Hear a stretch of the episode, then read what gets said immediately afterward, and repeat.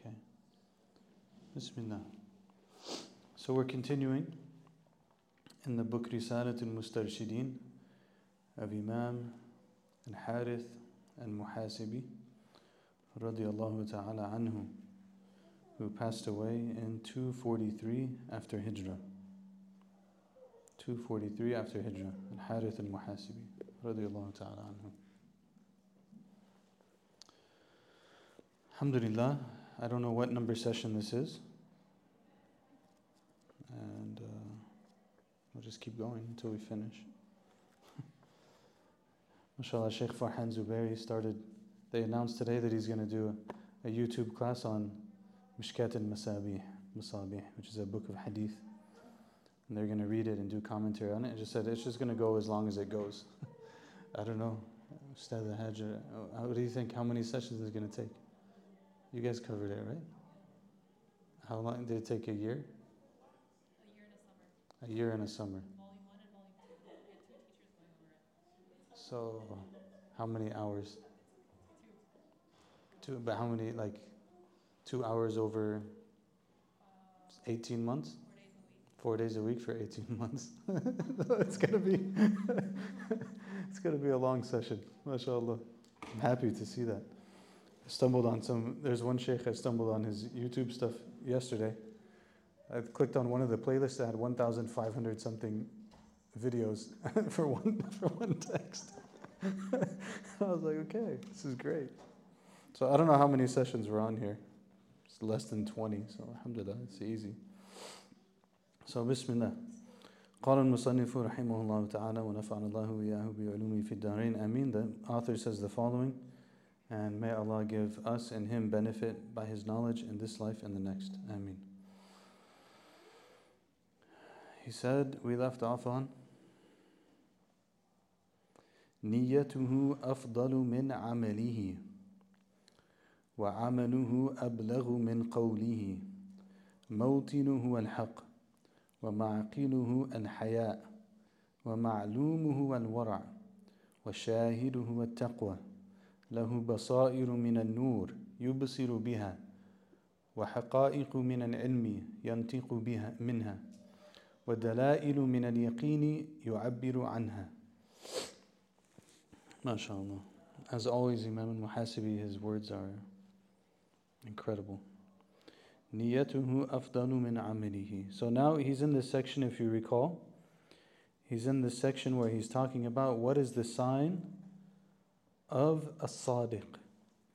What are the signs of the person who is sadiq? What are the signs of the person who is true and real in their relationship with Allah subhanahu wa ta'ala? And he had mentioned a bunch of things that we ended the last session with. And now he's continuing it.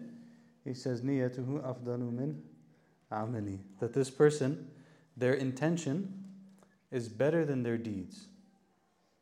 Their intention is better than their deeds. Okay? So you have to sit with that, think about it a little bit. There's one possibility is people get in the habit of doing good things, right? So if they're in the habit of doing good things, and mashallah, they're always doing good, it can be possible that their deeds become better actually than their intentions. Right? The intention becomes non existent, the intention becomes forgotten about, and it just person just goes and their deeds, mashallah, are beautiful but the intention is missing. And we know that the intention is the essence of the deed, right? It's what brings the deed to life. So, uh, uh, how was it? What did Ibn Ata'illah say? He said, uh, "An a'mal suwarun qa'ima uh, waruhuha sirru wujudu sirru ikhlasi fi," or something like this. That the deeds are like outward forms, they're like shells. Deeds are like shells, and what animates them and brings them to life is the secret of sincerity in them. So, what is more important actually, even than the deed, is the quality of the intention that comes behind the deed. Now, we know from the basic issue of Islamic studies that you have to have both of these, right? We have to have a good intention in whatever it is that we're doing, and that starts in the heart, and that rests in the heart. And we know also that whatever deed we're doing, it has to be in accordance with the way of the Prophet. That's basic Islam 101, right?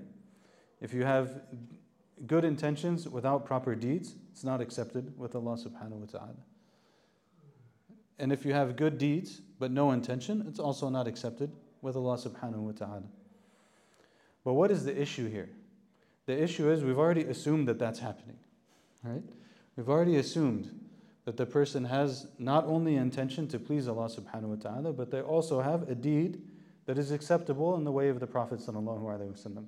So what becomes the issue now is a question of the strength of the intention. That's what separates the people, right? What separates the people is not the deed, actually. What separates the people is the strength of the heart. The strength of the heart is dependent upon how much work has happened to purify the heart from its inadequacies. The heart is filled with inadequacies, then those things are like clouds that veil the vision of the heart, and they veil the strength of the heart. But as those are removed, and a person embodies good character and they remove bad qualities from their heart, then the heart is able to be stronger and stronger and stronger. So then what happens is two people now bring themselves, both of them have intention, and they're both doing the same thing, and they bring themselves to the same deed. But one of them, the quality of the intention is much stronger. It's much stronger, right? Because the heart is much stronger.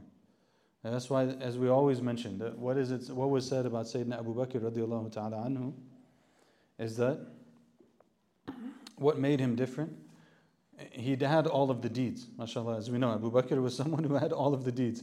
From the famous hadith where the Prophet ﷺ was sitting with the people and he asked them, he said, Who has visited a sick person today? Abu Bakr said, I did.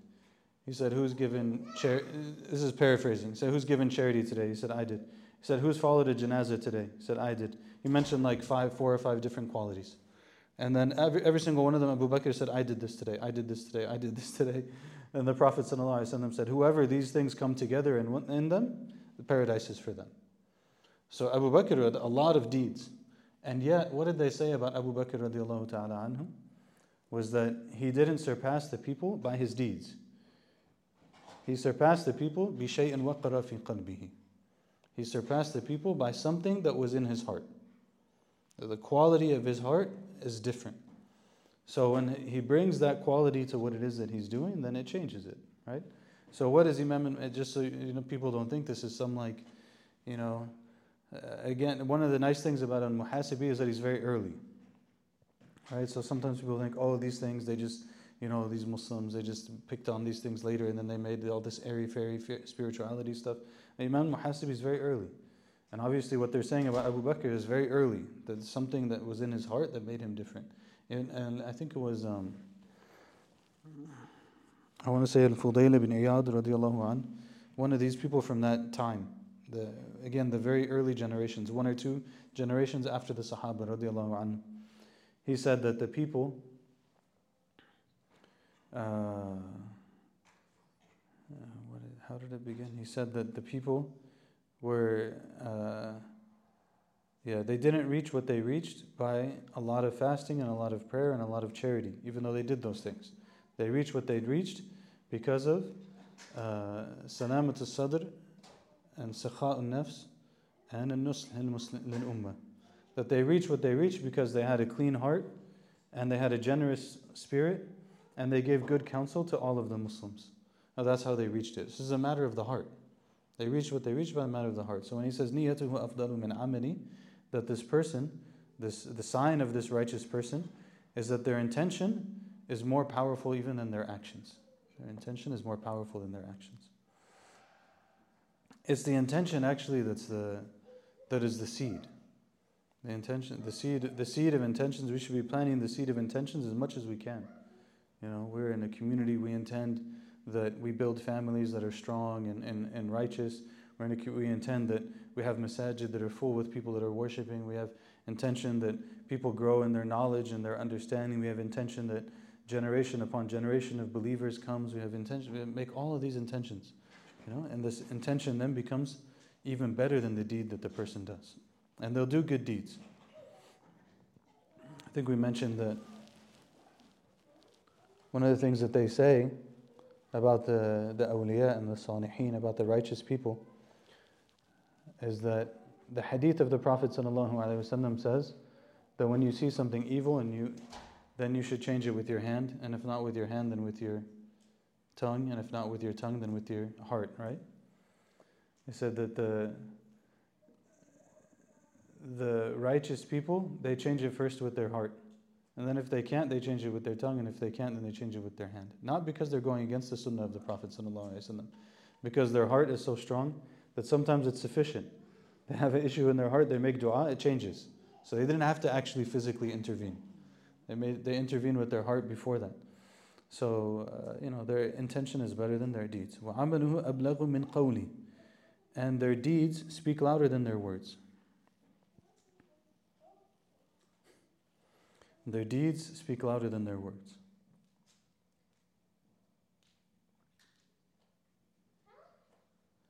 It's so important to study. It's so important to study. Why? It's like imagine the world. You probably don't have to imagine it, but imagine how the world is when you don't read any articles. You just read headlines, or you don't read any research. You just read short blurbs. Or you don't study any books. You just read the summaries. It's not. It's not like a. It's very easy then to for things to get off course, right? It's very easy for things to get off course. So you might find yourself, for example, in like a Muslim community where the metric by which people understand things is by the eloquence of speech. You know, gave like the most powerful speech, or which can be a really good thing. Alhamdulillah, we've had beautiful speakers in our history. That's not an issue, right? But it, that and that's totally fine, as long as even with the most beautiful speech, their deeds are even more speak even more loudly than their beautiful speech. You see what I'm saying? So it's like one of our uh, one of our dear teachers. we were talking about speaking, you know, and he said, he said, actually, I don't like to speak very much. And truly, if you were to see him, he doesn't speak very much. He said, I don't like to speak very much because who am I to tell people anything? They're better than I am. All these people are better than I am. So who am I to tell them anything? But then they look to me because they want me to say something. So he's like, so then I just try to say something and I hope that it's beneficial out of making them happy. what is the intention? The intention always to serve. It's not like, oh, I want to speak, I have something to say. It's like the people are there, they expect me to say something. And even though I don't have any business saying anything, and they're better than I am, and who am I to give them any reminder? But I have to say something because then I'll like make them happy. So I just try to say a little bit and then we move on. You know, the person's deeds are more eloquent than their speech. This next part is actually hard to understand in the Arabic, so uh, you're probably just going to have to trust my translation a little bit. موطنه الحق ومعقله الحياء ومعلومه الورع وشاهده التقوى so basically, what he's saying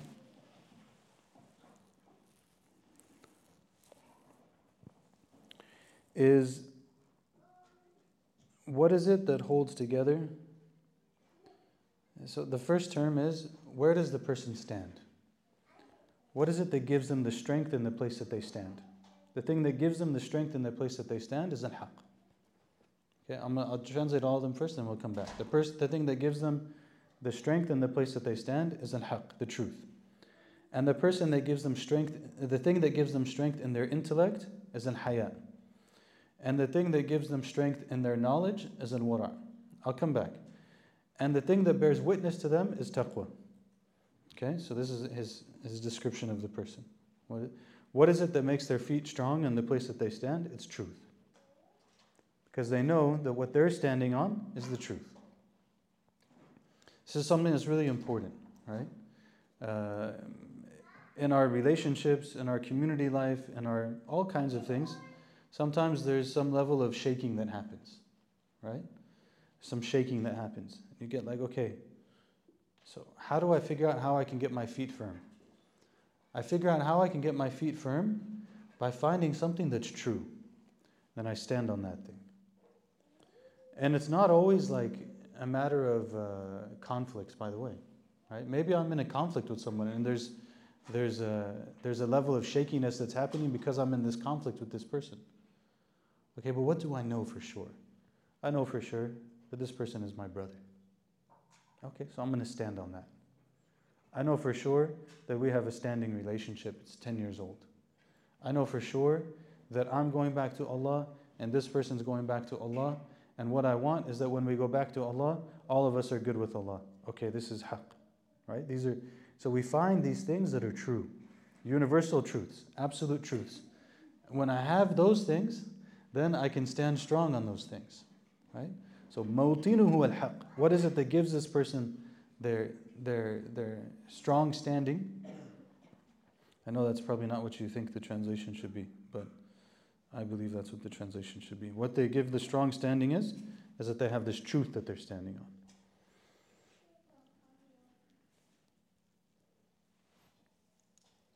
And that's why, subhanAllah, you see some of these people, to them, everything is always clear. like, subhanAllah, everyone else is confused, but they're clear on it. And then when you talk to them about it, they just say something that's like one of these things. It's the absolute truth. You know? Okay, alhamdulillah. Then that, that makes me firm. That makes my feet steady. And sometimes that requires us to check our intention, to check ourselves. You know, like one of the one of the some of the people they they said some of the shuyukh they said that like basically if someone is is doing something and something happens and it shakes them to the point where they're not sure if they should be doing that thing, they need to review their intention actually. So why was I doing that thing? Maybe I was not doing it for the right intention. Maybe I didn't maybe I didn't put all the pieces in the right place, you know? Like if all of the I'll put it this and I'm not saying anything about my intention, but I'm saying something about like the idea. We come together to study this text, right? It's a huge blessing. Come together to study this text. If the world was to end tomorrow, I wouldn't have regret that we sat here and we studied this text. Like that, that we, we were reading Imam al-Muhasibi, it would be like, Alhamdulillah. Like, thank you, Allah. Huh? Even on New Year's. Even on New Year's, you know? Like, Alhamdulillah, Allah, that you gave us a chance to sit and read these things and to remember you and to be in the company of righteous people and to make dua and to think about you. Alhamdulillah, you know? So, uh, that's what they're standing on. معقله الحياء معقله الحياء What is the thing that gives life to their aql, to their intellect? Is al-haya. It's a very interesting expression actually. I, I, wish there was a comment on this from Sheikh Abdul Fattah, but there's not, rahimahullah. Uh, so I'll have to venture into my own uh, feeling about it. Like, what is it that gives their intellect strength? is an haya. And haya is what? It's like shyness and, and modesty, right? So you could just sit with that one. What is it that makes their, their, their remember we made this distinction between knowledge and aql, ilm and aql, that the knowledge is the information that we get. And the aql is the capacity to do something with that knowledge, right? It's this strength of, of thought and ability to think and ability to understand and things like that. So what is it that gives that gives them that capacity? Is an haya. That they have this shyness and humility and modesty in front of Allah subhanahu wa ta'ala. So then they're always in the process of searching. They're always in the process of thinking. They're always in the process of contemplating. Like, yeah, what did the, what did the Imam say? What did the Imam, uh, all the Imam say? But Imam Shafi'i said, radiallahu ta'ala anhu. I get in a conversation with some, or I think it was Abu Hanif. Is that my opinion, it's correct. I believe that it's correct, and it could be wrong. And my person I'm debating with, I believe that their opinion is wrong, and I also believe it could be correct. Right? So there's this hayat. It's like a, I have a shyness in front of Allah that I have an opinion about this thing. But I know, Ya Allah, that this is not a matter of certainty. Some things are matters of certainty. Allah exists. We can think about it from the Aqidah, go to Sheikh Fuad's classes. You have good reason to believe Allah exists. I have good reason to believe such and such and such. Many things, actually, it's hard to say them with certainty. So I have to have this shyness, this humility in front of Allah subhanahu wa ta'ala that I'm in the process of, uh, like we said before when we are reading this text. Abu Ghudda will comment on the text. There will be a hadith in the text. Abu Ghudda, who's a great hadith scholar, He'll come in the bottom and he'll say, I didn't find it. He won't say it's not a hadith. He'll say, I didn't find it. I didn't find it in the text that I looked at. The sources that I looked at, I didn't find this. But I have some humility that maybe it's in some other source. Maybe it's somewhere that I didn't come across. Maybe in Muhasib had sources that I didn't have. I don't have, right? He's a thousand, twelve, he's 1200 years before me. Maybe he had sources that I didn't have. So I have to have some haya, some humility with this issue. ومعلومه الورع He says, أي علمه يقوم على العمل بالورع So it means that the knowledge, the person, the knowledge that he has, it's the foundation of that knowledge is wara. Wara is what? It's like this scrupulousness with Allah subhanahu wa ta'ala. And I have some like uh, the, the, stories that come to mind are always the stories of Umar ibn Abdul Aziz right? The righteous ruler of the Muslims, Umar ibn Abdul Aziz. He always has he has great stories of wara. One of the ones that I, you know, always comes up is this idea that Umar ibn Abdul Aziz he was working on the issues of the Muslims, and so he had a candle burning, right? It's nighttime. He's working on the issues of the Muslims. There's a candle burning. And someone came to him to ask him like a personal issue right? So he finished what he was doing and he told the person, Hold on a second. And he lit the second candle and he put out the first candle. The second candle is his personal candle. Okay? The first candle is the candle that's paid for by the money of the people. So if I'm de- not dealing with an issue of the money of the people now, I put out this candle, I light my own personal candle. Go ahead, ask me your personal issue. Right? This is wara. This is a high, high level of wara. It's also about Umar ibn Abdul Aziz if he was moving cologne or perfume, you know, like etr, and they, it was given to go into the treasury of the Muslims, that he would cover his nose while he moves it. Like, I don't even want to take a whiff of this. It's not my right. It's the right of the Muslims. Thank you. It's the right of the Muslims. It's not my right. I'm not going to touch this. So this is the person's knowledge stands on the basis of wara. Wara is an important word. وشاهده التقوى and what is bearing witness to this person is their taqwa that's their biggest wit the biggest evidence of who they are is that they have this taqwa of Allah subhanahu wa ta'ala له بصائر من النور يبصر بها وحقائق من العلم ينطق بها منها ودلائل من اليقين يعبر عنها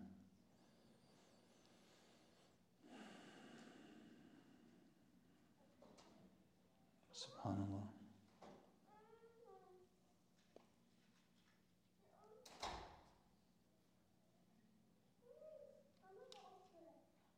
SubhanAllah. So, what happens? What happens when a person really tries to do this Islam thing seriously? They're trying to do this Islam thing seriously, means they've disciplined their actions, like fully disciplined their actions. They know exactly what they're doing. Everything that they do, they know exactly what they're doing. They've disciplined their thought, they discipline their heart. As we said before, that some of the, actually, I was reading, uh, I don't remember where it was recently.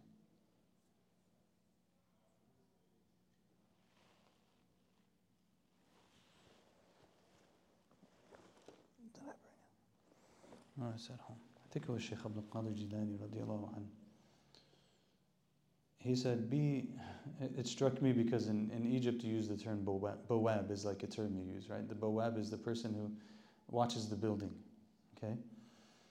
Uh, he said, be bawabahu ala qalbik. Be Allah's bawab in front of your heart. you know, like there's the building, this person watches the building. So here's your heart. He said, Be the bawab of your heart for Allah subhanahu wa ta'ala, that you don't let anything in. If you don't, you don't, you don't, you don't let anything come into the building unless you wanted it in the building. You take it out of the building if you don't want it in the building, right? Be Allah's bawab on your heart. So the person now has done all of these things. They discipline their speech, right? So their speech is intentional. The words they use are intentional. And if they don't have something to say, they don't say it. And if they don't have anything to do, they don't do it. And if they have something to do, they do it with intentionality. And they protect their heart and they do all of these kind of things. So he says, now what is this? Because now he got to the end of the, all of the descriptions of this person. So what happens then of this person? That person then they have basairu min nur yubsiru biha. That they have they have uh, insights that come from illumination that are the means by which they see. So they look at something, they see what other people don't see. It's really amazing, you know. That's why uh, one of the things they say about some of these righteous people and stuff is that they see they see in us what we don't even see in ourselves. Right? They see in us what we don't see in ourselves. Why? Because we look at ourselves and we have all of these things that are even clouding our perception of ourselves. You know, I see my shortcomings, I see my weaknesses, I see my mistakes, I see my, my flaws, I see all of these darknesses inside of myself, I see them, so I can't actually see myself. The same way that someone whose heart is pure, they look at me, they see something else. Because they see with a different they see with a different vision, right? They see what's possible actually. So they see what's possible from, from every person and, and, and they bring that out in the people. Uh, so they have this insight that comes from divine illumination that they see with. And again, this is not something that's, uh, you know, it's, it's something that was understood from very early. Uh, we always mention the story of what did Imam Malik say when he saw Imam Shafi'i? Imam Malik. Imam Malik was, of course, a very righteous person. Not just that he was a person of knowledge, he was a very righteous person, and a very pious person tremendous adab with Allah and with the Prophet sallallahu alaihi wasallam, right? One of the things they always say about Imam Malik, is that Imam Malik came, and, or if someone came to his home and they wanted to learn the hadith, then Imam Malik would go and he would wash up and he would put on the nice clothes and he would burn incense and he would put on cologne and he would go out to narrate the hadith of the Prophet sallallahu alaihi wasallam, right? Imam Malik was known to he would walk barefoot around Medina. Because he would say, like, what if I put my foot in the place where the Prophet ﷺ put his foot and I have a shoe on? He had no, these people were amazing people. They're people of taqwa, right? So Imam Malik, when he saw Imam al-Shafi'i, he said something. He said, إن الله قد قذف في قلبك نورا فلا تطفئه بظلمة المعاصي he said, Allah has put in your heart a light. So do not extinguish that light with the darkness of sin. He saw this right. This is their first interaction. is, he saw it right away. He said, this, this young person is something special. This person, Imam Shafi, is someone special. It, did, did he know yet that Imam Shafi had memorized all of the Muwatta in like seven or eight days? I don't, I don't know if you knew that or not. I don't know if he had mastered all of the knowledge of Mecca. He's mastered all of the knowledge of Mecca. They told him, go to Medina, you have to see Malik. Right? His mother took him from Gaza, actually. Imam uh, Shafi'i was born in Gaza. May Allah give them victory and aid. And she took him to Mecca to get knowledge. And they told him the knowledge, you know, he said, here's the book of Malik, you know. He went to Malik, he said, oh, you have light in your heart. So there's this idea that there's that this is a reality. There's realities beyond the physical realities that we see. And these people also they have this righteous, this sadiq person. They have حقائق من العلم ينطق منها. And they have true realities of knowledge that comes out in their speech. So there's some wisdom. You know, they say something, it's some wisdom. It's not necessarily that they got it from a book or they got it from somewhere, but it's something that Allah put in their heart. And they have uh, دلائل من اليقين يعبر عنها and they have these like indications that come from certainty that come out in their speech so again they have this certainty and this strength of heart and those things come out when they talk to others uh, it'll come in a second here he brings this quote of Imam uh, Shaykh al-Islam ibn Taymiyyah radiallahu ta'ala anhu it's a very, it's like one of these examples of something you hear it and you're like, subhanAllah, Allah inspired what he said, right? He used to say, ma yasna'u, uh, actually, Ibn Qayyim mentions, mentions this. Uh, so he says, قال لي مرة. Ibn Qayyim was a student of Ibn Taymiyyah. He says, Ibn Taymiyyah said to me one time, ما يصنع أعدائي بي أنا جنتي وبستاني في صدري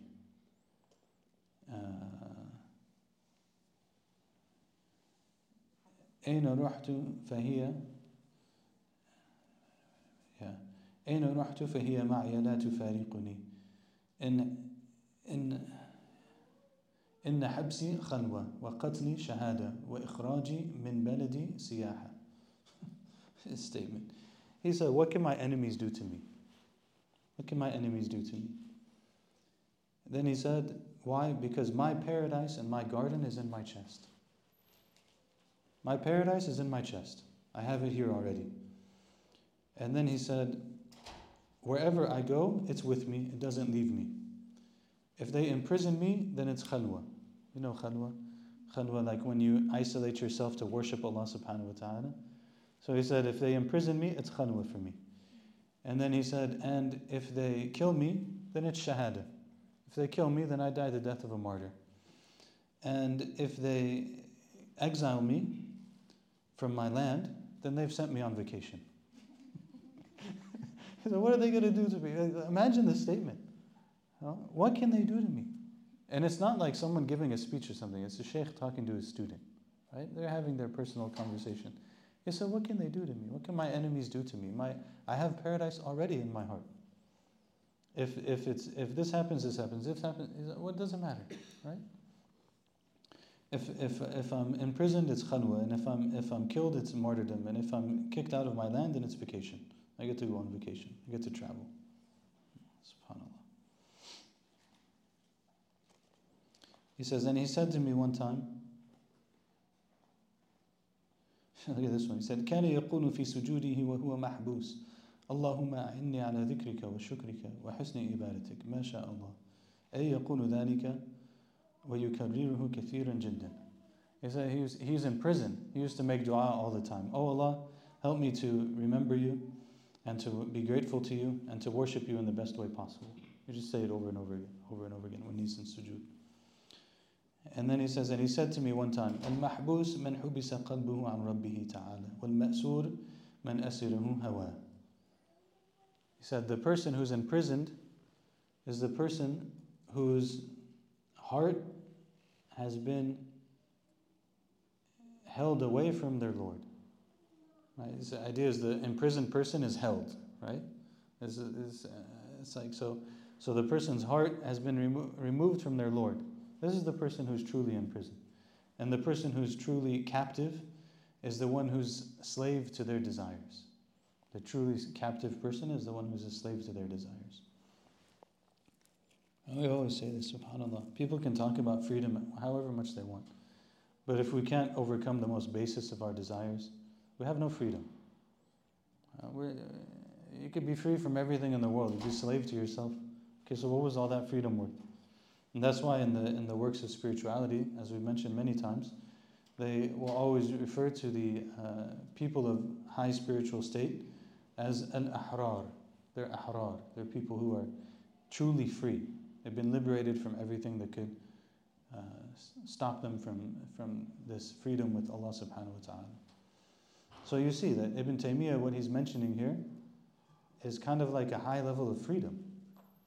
So this, I have nothing. Nothing can Nothing can be taken from me. I have everything that I need. You know, subhanAllah.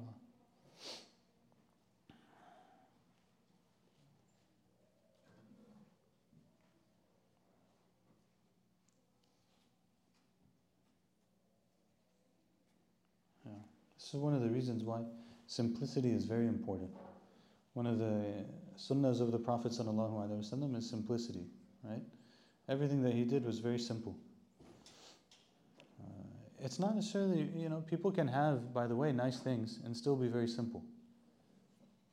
But it's harder in a way, you know, because the reality is you get used to it, right? And uh, may Allah help us. وإنما يواصل بذلك من جاهد لله تعالى نفسه.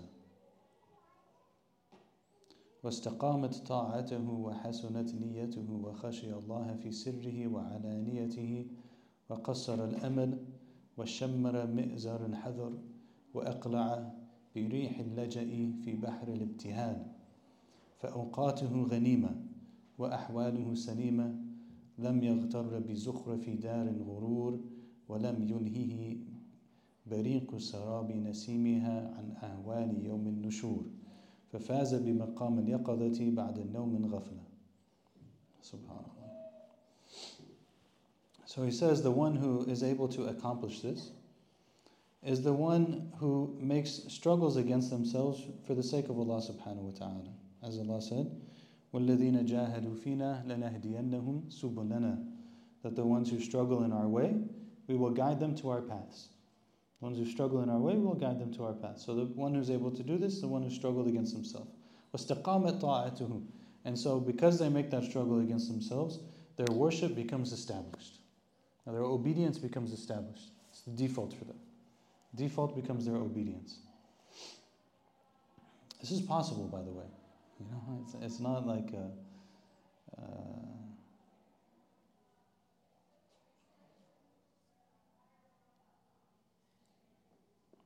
uh, so this is possible. وحسنت نيتهم and and their intention becomes beautified and good.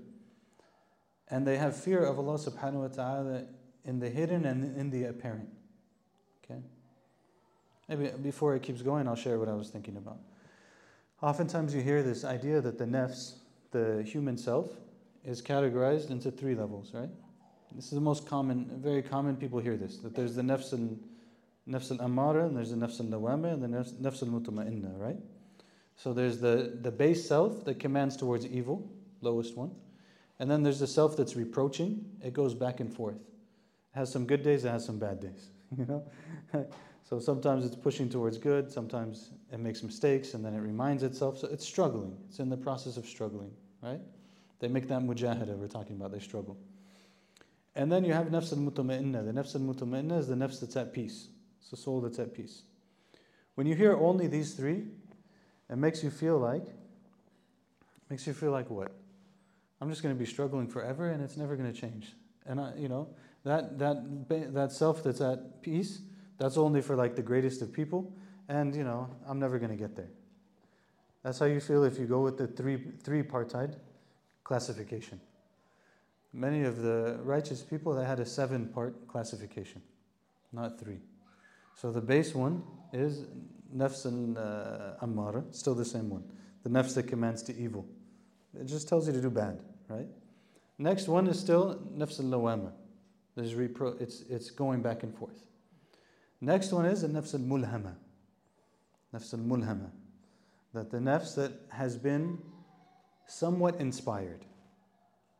Okay, somewhat inspired. So it's not quite at the at the self that's that's uh, at ease and tranquil, but but it's not at the same level of this like disruption of being back and forth all the time.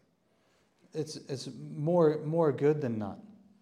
But still it's a dangerous place because they have work to do still. Then the next level still is number four. It's not number seven. Number four would be nafs al that they get to the heart that's at ease. Then there's more levels beyond that. Those are the real the, the real big people. Nafs al uh, radiya and nafs al-mardiya and nafs al-kamila.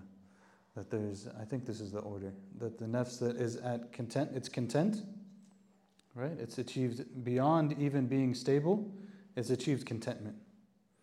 And then the level after that is the nafs that Allah is content with it, which is higher than the person itself being content. Higher level is Allah is content with, is radi with the person. And then the highest level after that is the nafs al-kamila. That's for the special people. And the nafs is completely pure. It's complete. It's completed. It's full, full person. Okay.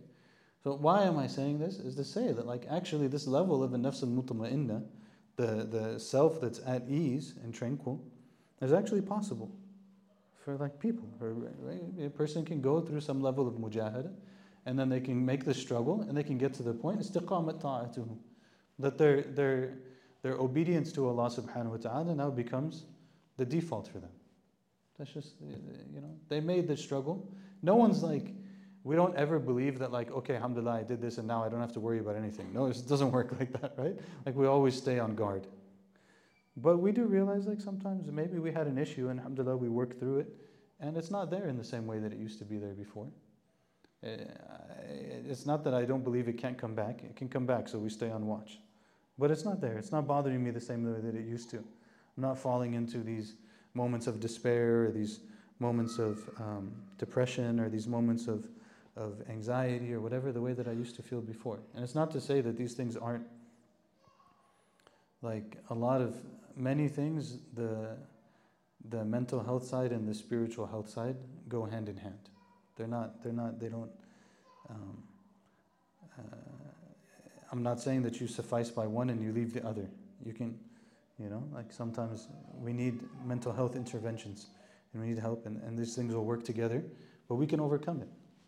Inshallah, we can overcome it and we can become well. And, and we can become better and better. And may Allah subhanahu wa ta'ala help us and give us people who can help us. Inshallah, Ameen. Uh, I'm so, it's still early. I feel like I've been talking for 20 minutes too long already. I keep checking the time to be like, am I done yet? I'm getting close, alhamdulillah. وقصر الأمل وقصر الأمل It's a very important concept that comes in spiritual, the books of spirituality, was, uh, which basically means that they Tul al-amal is they consider it a spiritual disease. Tul al-amal is long ambitions. This doesn't mean that you don't have plans, right? It's not that a person can't have a five year plan or a 10 year plan or something like that. It's not saying that. But the issue here is that the person is so caught up on something that is very far in the future, and they get so caught up in it that they lose sight of the moment and they lose sight of the reality that they might not get what they're looking for in the future. Okay? So it's not that, that's not necessarily a problem that a person says, okay, I'm in high school and I want one day to go to a good university and get a good education and have a job that's stable and have a family and all of these things. That's fine. Those are good things to intend, right? But the problem becomes if I'm so much looking onto those things that I forget that I have obligations in front of me right now. And I lose sight of the fact that I might have those intentions, but Allah might have a different plan. Right? And I'm not so committed to that thing that's in the future that it causes me to lose um, my standing, in a sense, with the qadr of Allah. You know? Um, so, for example, you might start an organization, say that the year is like 2016, for example, and you start an organization and you think to yourself, inshallah, we'll spend a couple years in like the base founding of the organization. There won't be any money in it, you know, we'll just have gatherings and we'll bring people together and we'll try to build a community and so on and so forth. And, and hopefully, with some time, another stage will come and another stage will come, and then maybe eventually we'll have a space. When we have that space, we'll do these kind of things in it and so on and so forth. And then eventually you'll have even a bigger space and all this kind of stuff. And we'll have all of this. You can have like all of these dreams and aspirations, right? But if like it makes it so that you're not doing your work today, it's a problem.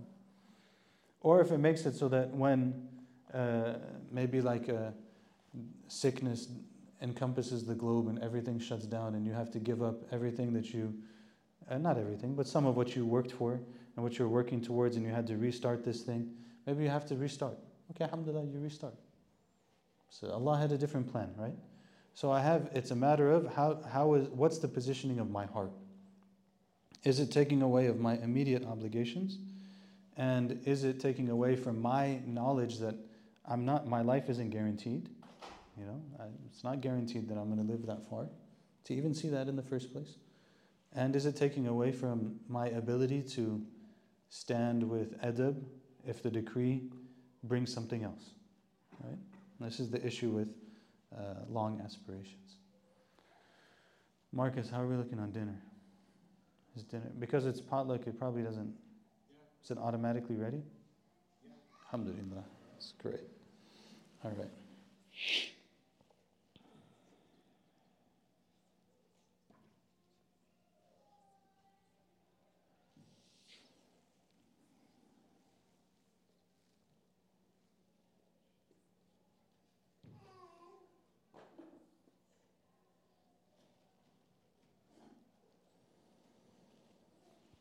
I'll just translate the rest, and inshallah, it doesn't need my belabored and long winded commentary.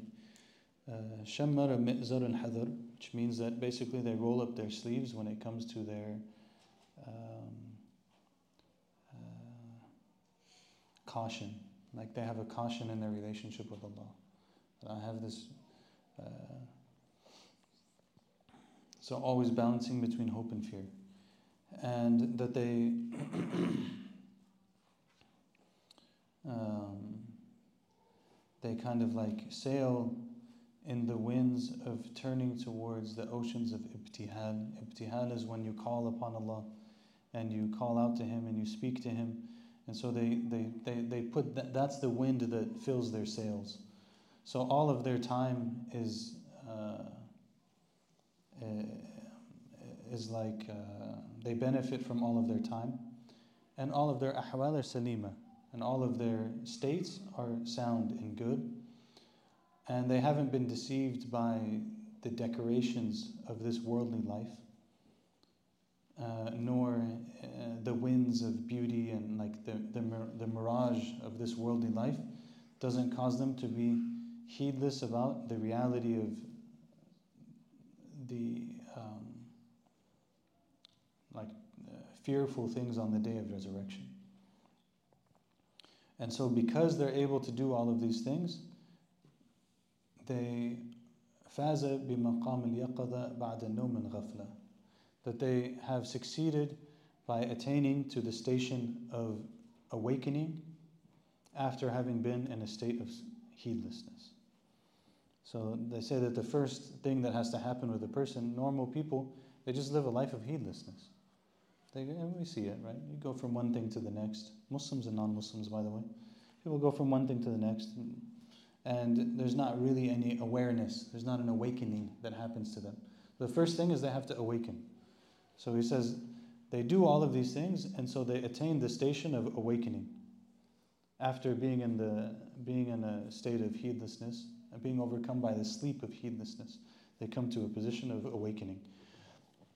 And then that, of course, is the beginning of everything and the foundation of everything. And we can't go on a path that by which we improve ourselves if we're in a state of heedlessness. We have to wake up to this. That's why they say that the beginning of the spiritual path is a lo'a. It's like this, um, it's like a discomforting, it's like an agitation. Person has this agitation inside. That like there's something that I'm missing that I want. And it starts to it starts to pick at them and nothing will nothing will satisfy them until they pay attention to this and they give it some heed and they say, okay, yeah, actually, I should pay attention to Allah. I should get my life right. I should make tawbah. I should turn back. There is meaning to existence. There is more to it than this. And only if they once that once that feeling is inside, and they say the person has to like really hold on to it and pay attention to it and nurture it so that it can grow into something that allow, that pushes them in their relationship with Allah subhanahu wa ta'ala. You know? So may Allah bring our hearts to life. Allahumma ameen. Does anyone have any uh, comments or questions or anything before we make dua and close?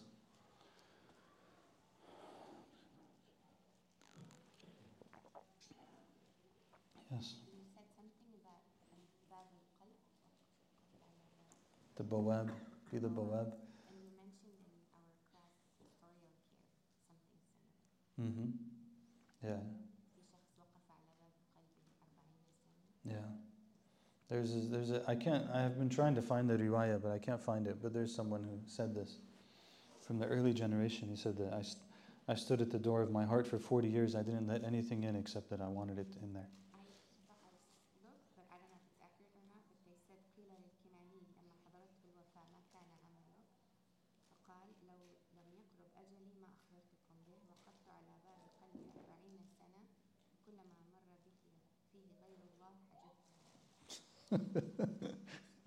what a statement, you know. Like, it would be so amazing to meet these people. Yeah, he said that. So the narration that she found was that. What was the beginning of it? Uh, They said, what, what were the deeds that you did?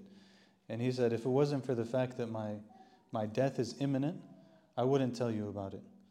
And then he said, But I've stood at the heart I've stood at the door of my heart for the last forty years, and anything that I didn't want in it, I prevented it from coming.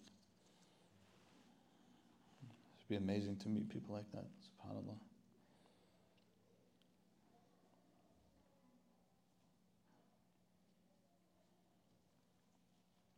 Anyone have anything? Yes. Uh, you talked about the seven levels of like the, the nafs. Um, I'm, I'm thinking about the last few ayat of Surah Al-Fajr. So um, I guess it's referring to nafsul mutma'inna, the, the nafs that's being called, and then um, it's that same nafs that's being told to return back to Allah, uh, radiyatun mardiya. So I guess um, it's interesting. You're, there's a distinction that scholars draw between that mutma'inna and then the radiya mardiya.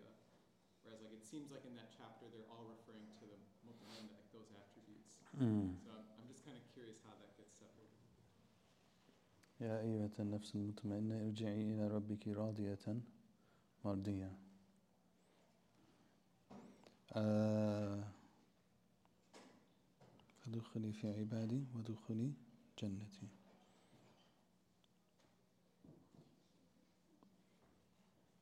Uh, I don't know. I probably shouldn't reach on it. Uh, and I- I should probably, you know, read something on it. There's a nice book by a sheikh. His name is Shabrawi. It's been translated. It's called Degrees of the Soul, and he outlines each each stage. Um, Sheikh Walead Mosaad likes to teach it a lot. Hafidahullah, and um,